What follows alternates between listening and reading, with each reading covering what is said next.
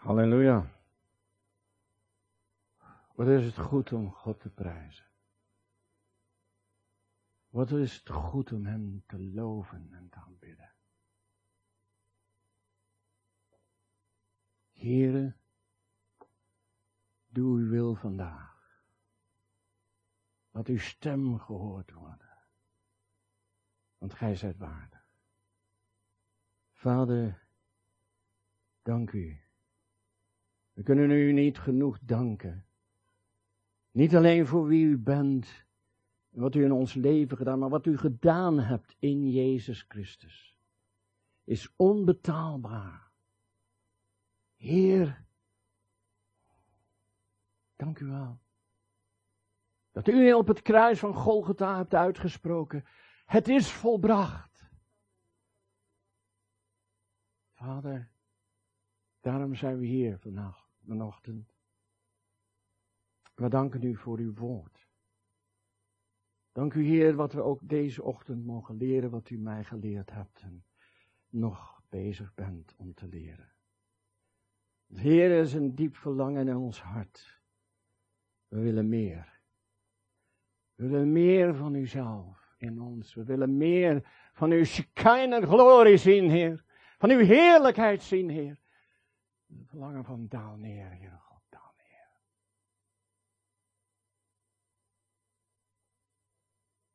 Een paar weken geleden leek het allemaal nog ver van ons bed. Maar inmiddels spreekt de hele wereld erover. Het coronavirus. Het is opmerkelijk hoe snel een ziekte zich van het ene continent naar het andere kan verplaatsen. En plotseling realiseren veel mensen zich opnieuw hoe kwetsbaar het leven kan zijn.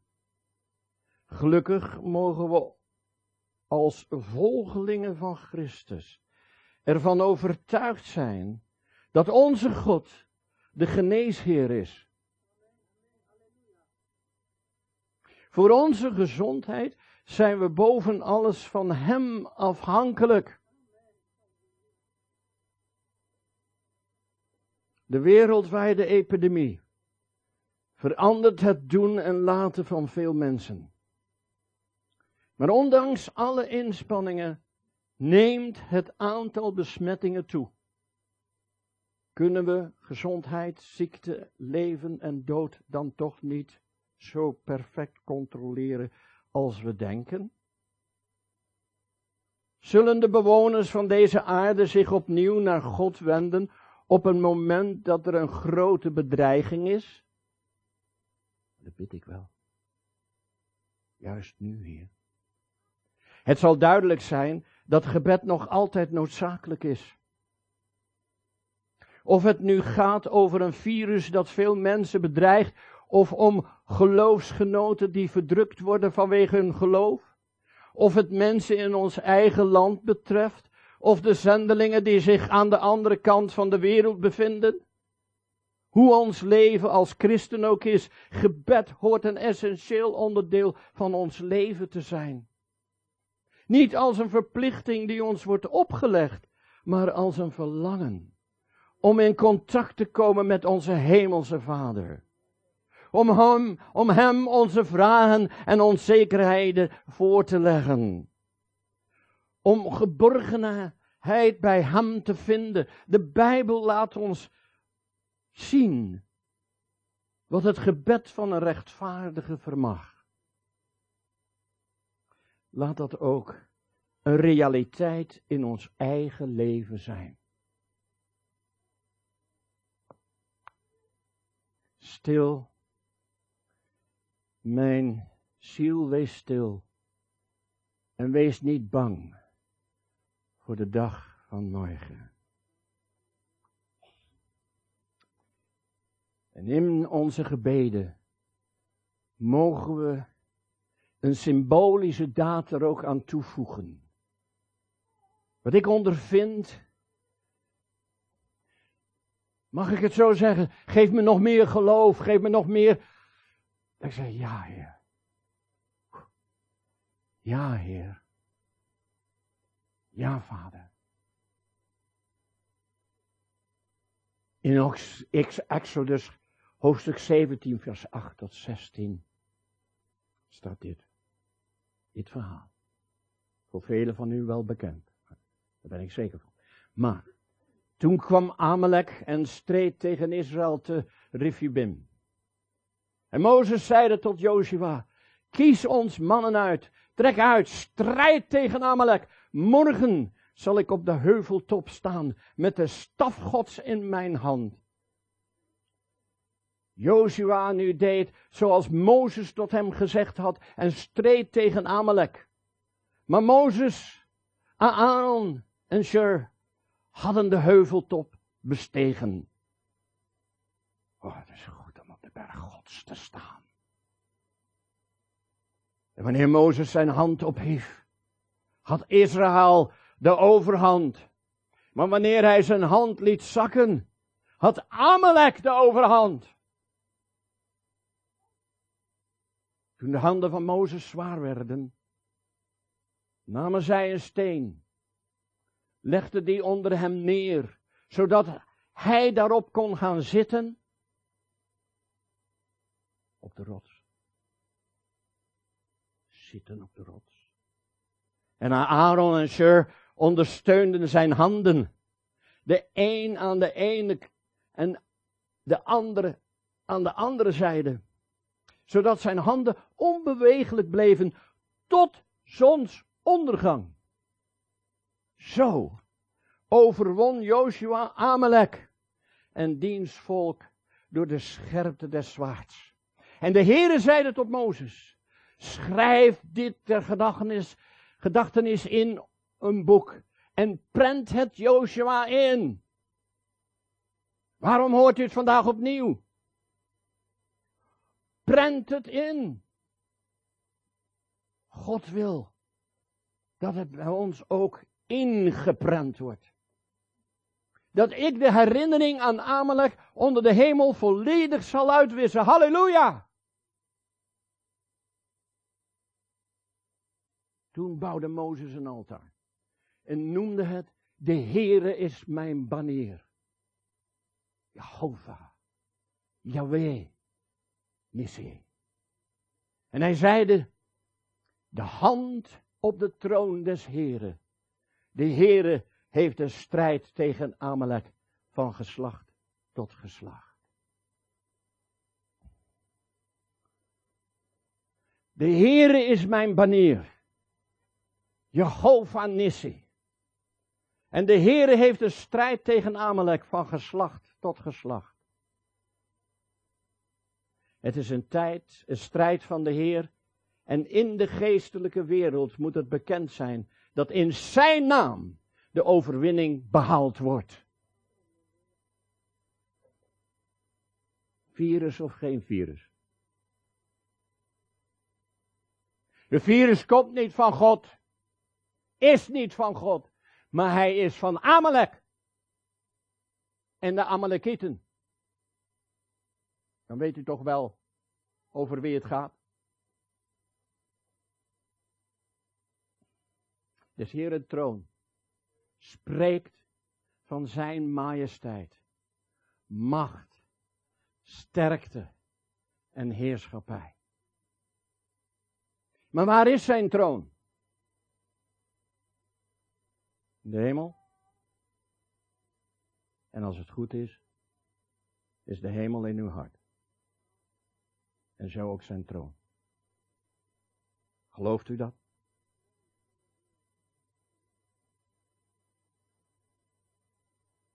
Waarom zou ik de hand op des Heren, op de troon des Heren leggen?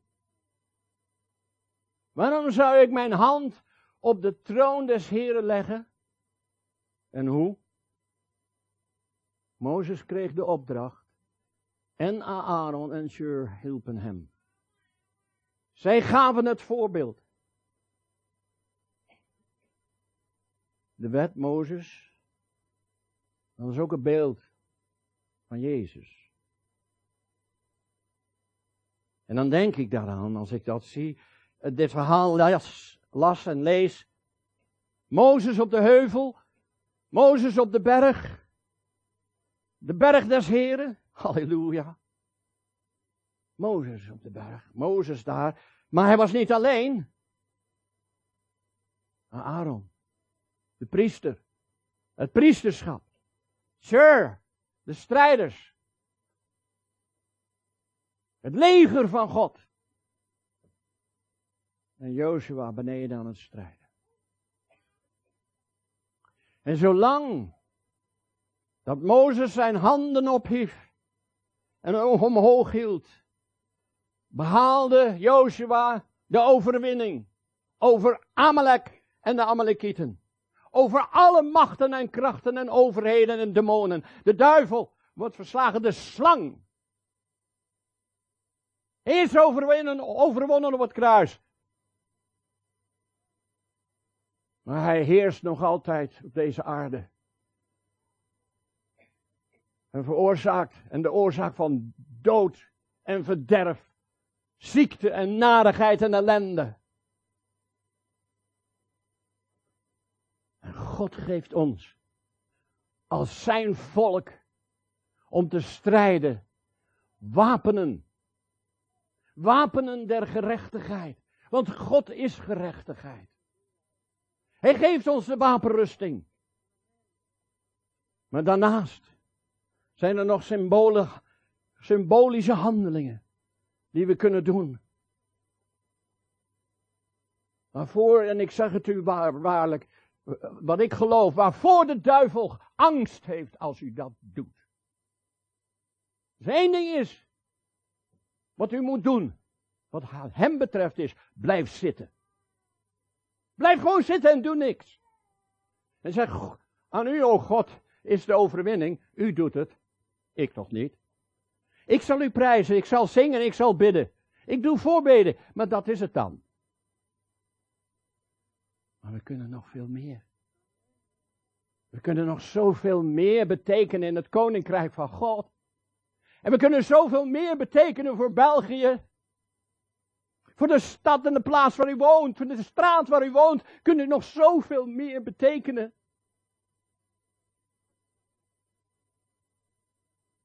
Gods volk kon niet zonder strijd het beloofde land innemen. Wilt u het beloofde land innemen? Waar is het beloofde land? Heeft u er ooit eens aan gedacht?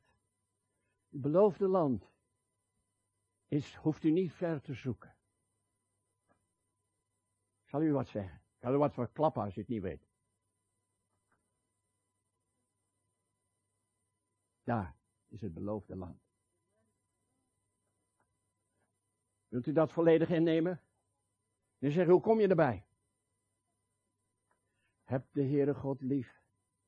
Met geheel uw hart en ziel en verstand en kracht. Dat is uw lichaam.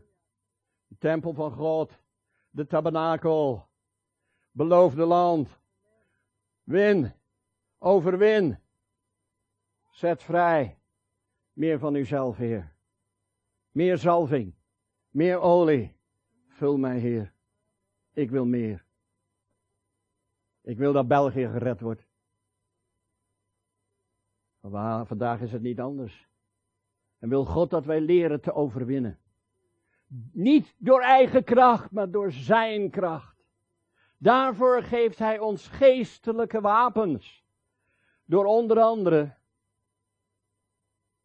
onze handen op de troon des Heren te leggen.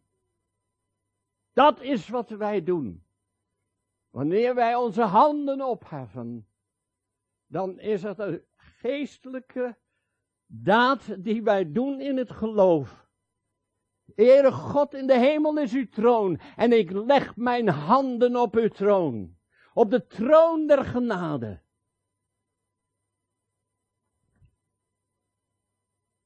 Amalek en de Amalekieten zijn de tegenstanders. Hun doel is om Gods volk aan te vallen. Dacht u dat dat niet zo was? Hebt u dat nog niet ervaren? Hm? Om ons Gods, Gods volk aan te vallen, te doden zelfs. Tegen te houden, te hinderen. en te plunderen. Vandaag de dag worden zoveel christenen en kinderen gods geplunderd. Omdat ze waarom? Met één been in de wereld gaan staan en de andere been in het koninkrijk van God.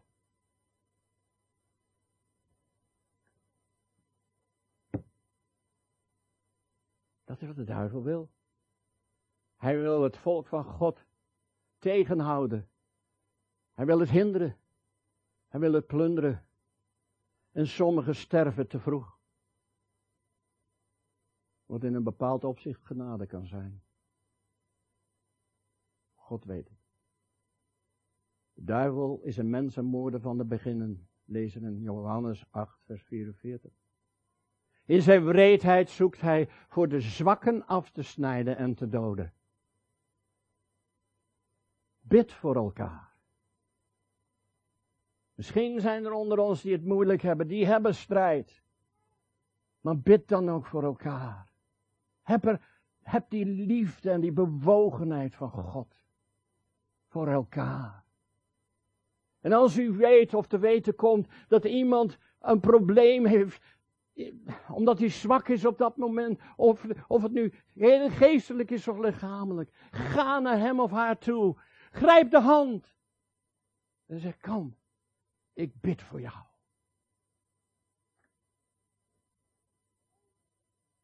En als u niet weet wat wij nodig hebben, wat de ander nodig heeft, dan kunt u altijd bidden, Heere God.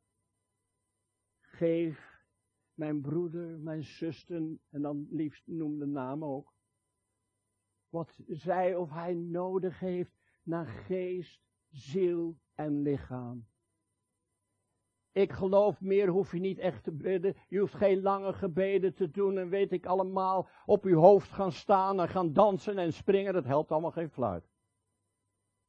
Wees jezelf en doe het vanuit uw hart. Dat hart dat gevuld is en wordt nog meer gevuld met zijn liefde en zijn bewogenheid.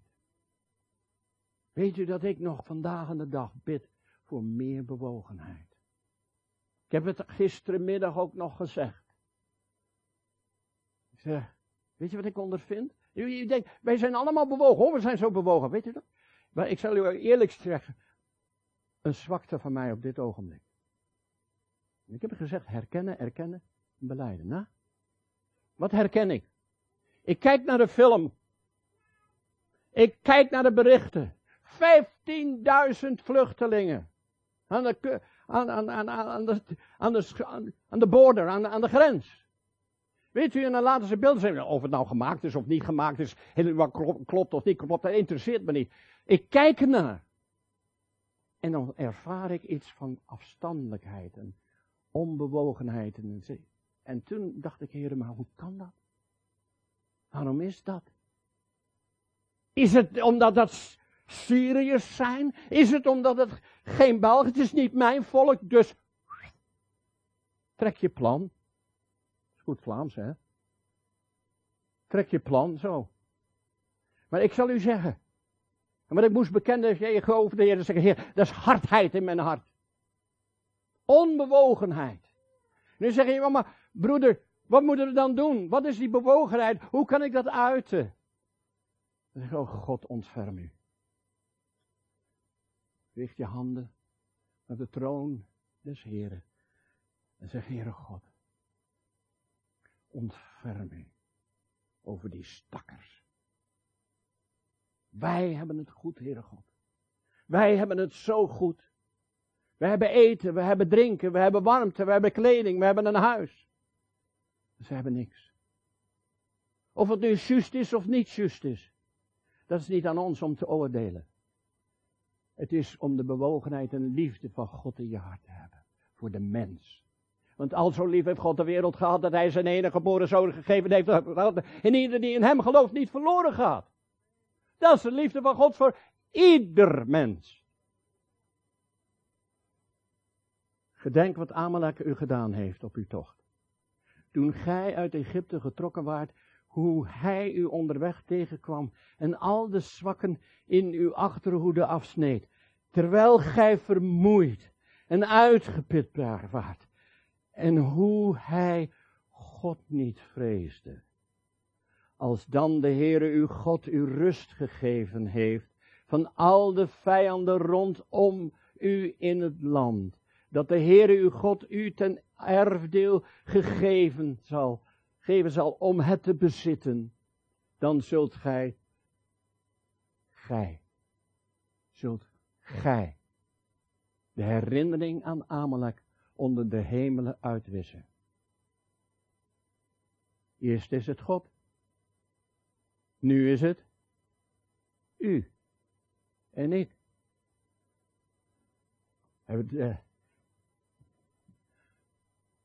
Uh, er echt wel eens bij stilgestaan? Ik? Heer, als er één ding is wat niet wil, is ik ga strijden tegen Amalek. En dan vraagt de Heer ook zoals, dat is maar hoe je het interpreteert. De Heer zegt dat u machten en krachten moet gaan binden en, en bestraffen in de hemelse gewesten.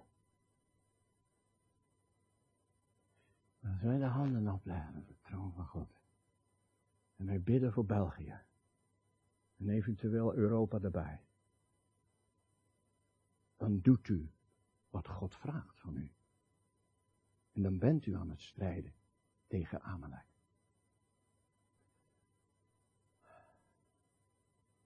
Amalek.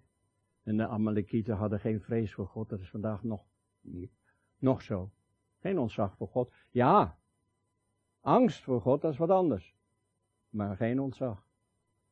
In Exodus zegt God dat ik de herinnering aan Amalek onder de hemel volledig zal uitwissen. Maar in Deuteronomium zegt God, dan zult gij de herinnering aan Amalek onder de hemel uitwissen. Vergeet het niet. Het opheffen van handen.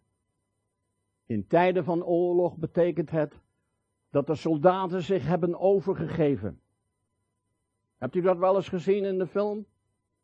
Een oorlogsfilm of zo, of een fragment daarvan? Overgegeven. Of het nu de vijand was of niet. Maar dan zie je dat er, als ze verloren hebben, dan moesten ze, hun, dan moesten ze zich overgeven.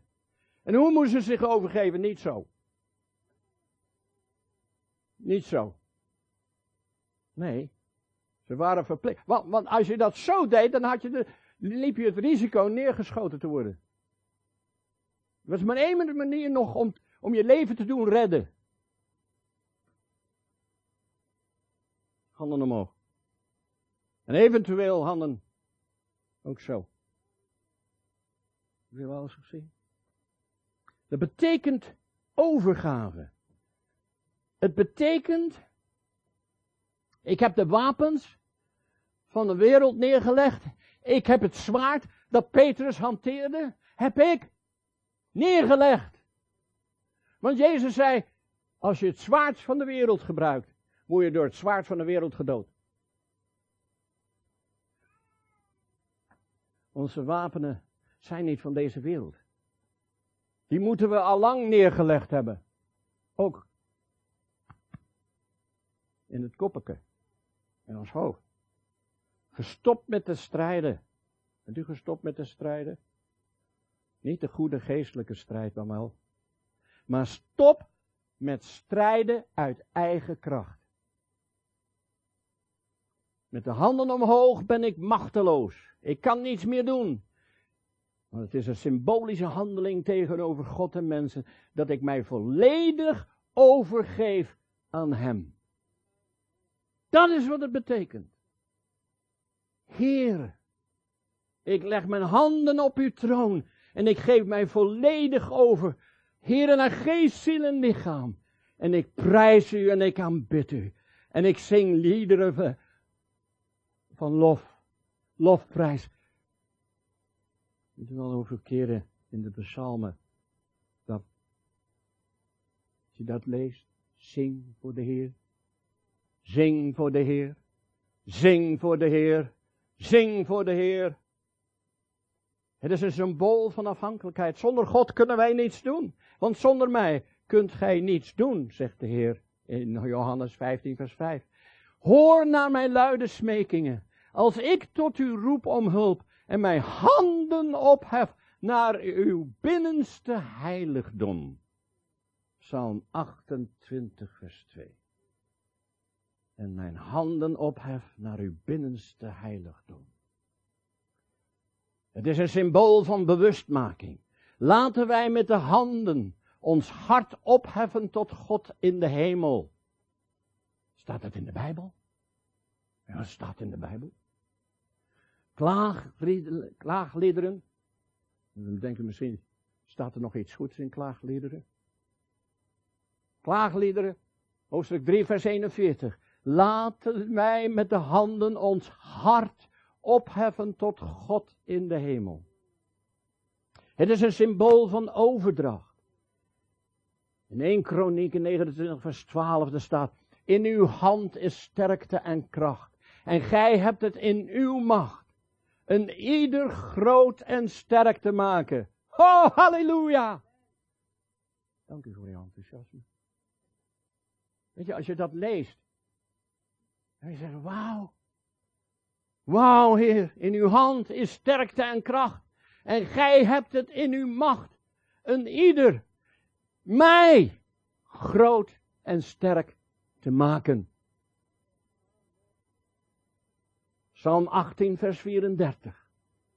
Die mijn handen oefent ten strijde, zodat mijn armen een koperen boog spannen.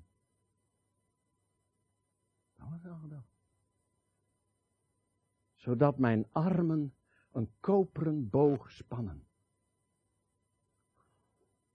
Wat betekent dat eigenlijk? Koper betekent oordeel in de Bijbel. Oordeel in de tabernakel. Komt ook koper voor. Dus goud, zilver en uh, vele kleuren. Maar ook koper. Oordeel. Waarom oordeel? Want als ik dit doe, dan beleid ik dat ik niet alleen maar afhankelijk van God ben, maar dat het oordeel over de Satan is. Over Amalek en de Amalekieten. Mijn, zodat mijn armen een koperen boog spannen. Psalm 144, vers 1. Geprezen zij de Heere mijn rots, die mijn handen oefent ten strijde, mijn vingers tot de krijg. Zoals uw vingers. Ja, vingers, handen, armen, vingers. Ik moet u eerlijk zeggen, ik ben er nog niet helemaal over uit, maar waar ik aan moest denken met vingers. Dan kan je iets vastpakken. Toch? Weet je waar aan moest denken? Deze tekenen zullen de gelovigen volgen. Zij zullen in mijn naam demonen uitwerpen. In nieuwe tongen spreken. Dat doet u toch, hè? In nieuwe tongen spreken. En zij zullen slangen opnemen. Daar moest ik aan denken. Kun je je voorstellen met die slang, zo'n slang, hè? En die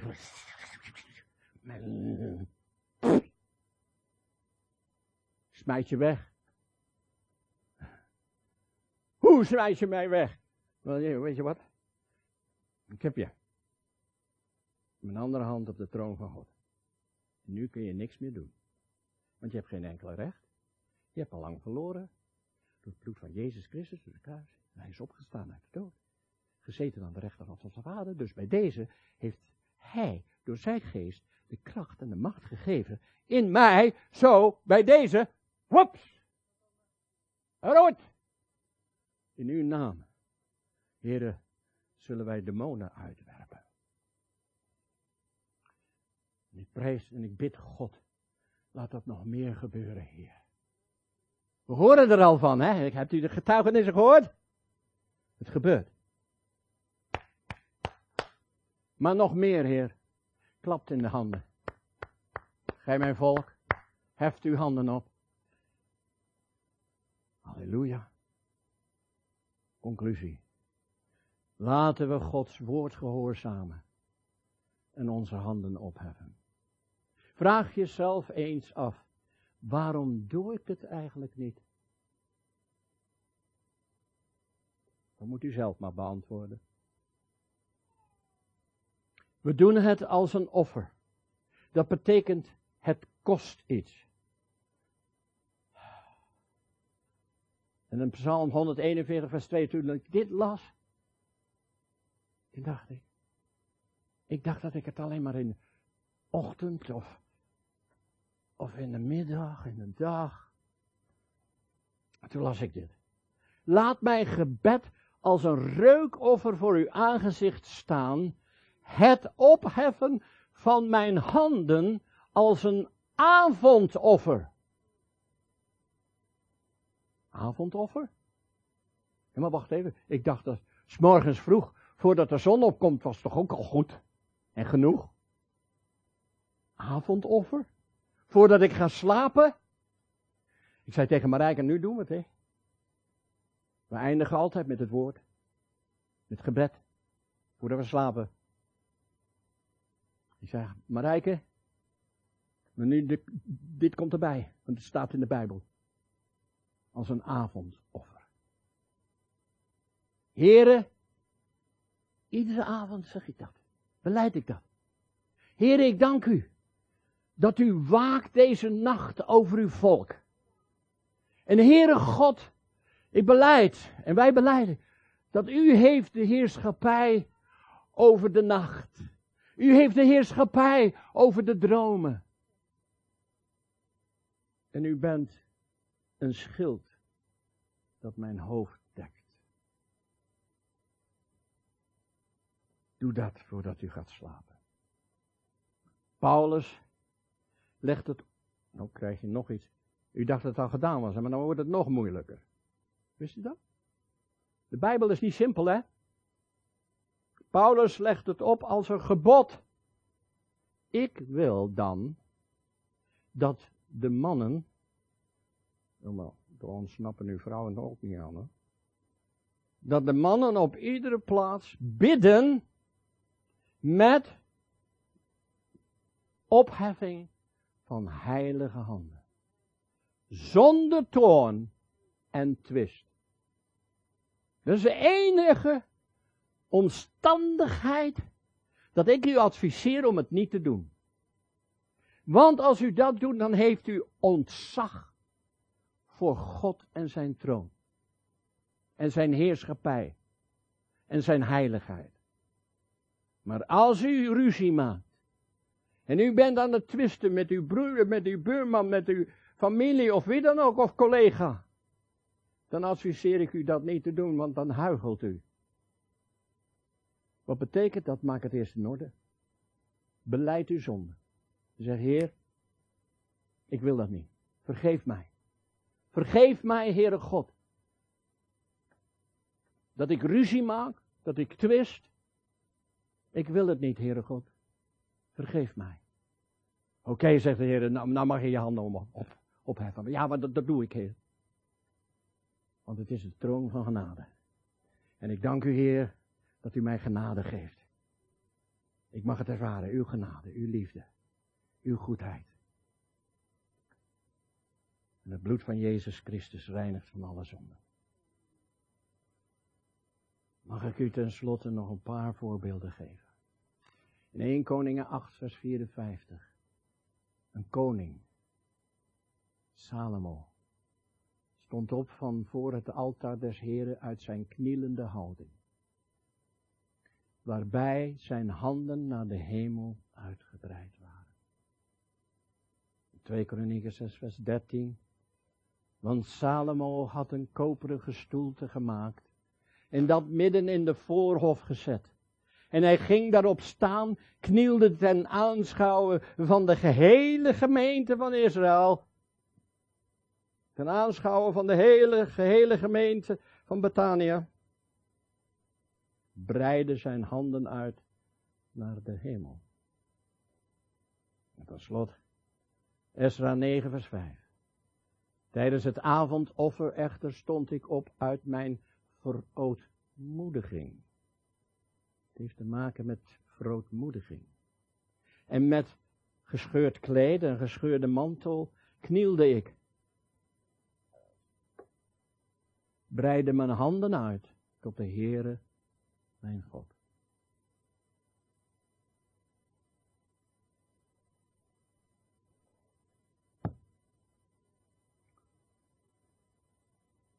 Wie zou dan gedacht hebben dat als je je handen opheft voor het aangezicht van God, lofliederen zingt, hem looft en prijst en beleidt dat hij is de Almachtige, hij die troont boven de Gerubs, hij, Jehovah, Jehovah, Zefaot, Heere der Heerscharen, zendt u engelen uit in België, zendt u engelen uit in Vilvoorde, geef, Heere der Heerscharen, geef het, geef de overwinning is aan u. U hebt overwonnen op het kruis. De overwinning is voor België, is voor Europa. De overwinning, Heer het Zefaot, Heere der Heerscharen. Halleluja, halleluja. Niet door kracht, noch door geweld, maar door mijn geest, zegt de Heer. En daarom, Heere, leg ik mijn handen op uw troon. Hef ik mijn handen op naar de hemel. Want ik weet, Heere, u zal de herinnering van Amalek uitwisten. En ik, en u verwacht het ook van mij, en ik zal het ook doen door mijn handen op te, te leggen op uw troon, de troon der genade. Ik hef mijn handen op naar de hemel. Amen. Ik hoop en ik bid dat het voor u een bemoediging mag zijn. Bid erover. Ga in binnenkamer. Sluit de deur. Dan bent u helemaal alleen. Doe het. Of u nu ligt, zit of staat. Hef uw handen op en prijs de Heer. Geef hem alle eer. Geef hem alle lof. En zing voor de Heer. En dank hem voor de overwinning. Amen. Prijs God. God zegen u.